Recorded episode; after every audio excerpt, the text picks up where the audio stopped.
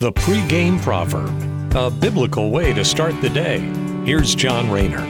Checking in here on our Psalms, we get the way of the wicked. We've got Psalms chapter 5, verse 9, and the word of the Lord says, There is nothing reliable in what they say. Their inward part is destruction itself. Their throat is an open grave. They flatter with their tongue. Now, David's talking about his enemies here and people who just generally rejected God's authority spells out the attributes of wicked people, as in they're not reliable.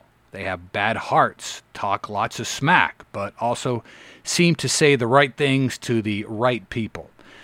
Now, we can hop on here and think of all the different people we know that aren't reliable, that are brown nosers, that talk smack like David's enemies were.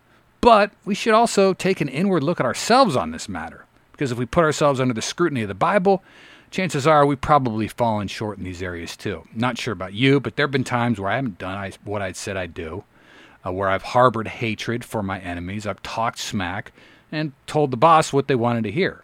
And chances are you probably have too. Now, this is just part of our human nature that we inherited from Adam when he ate the forbidden fruit. We are born as wicked creatures. Just like most of us are born with ten toes, we also have that wicked nature that just seems to love sin.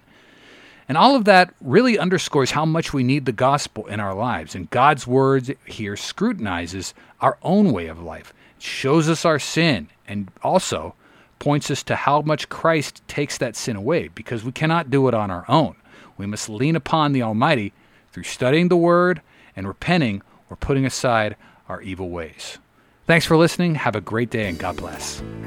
The pregame proverb with John Rayner. Look for it on all podcast platforms and have it delivered to your smartphone. The pregame proverb, proud partners of The Bar, the Biblical and Reformed Podcast Network.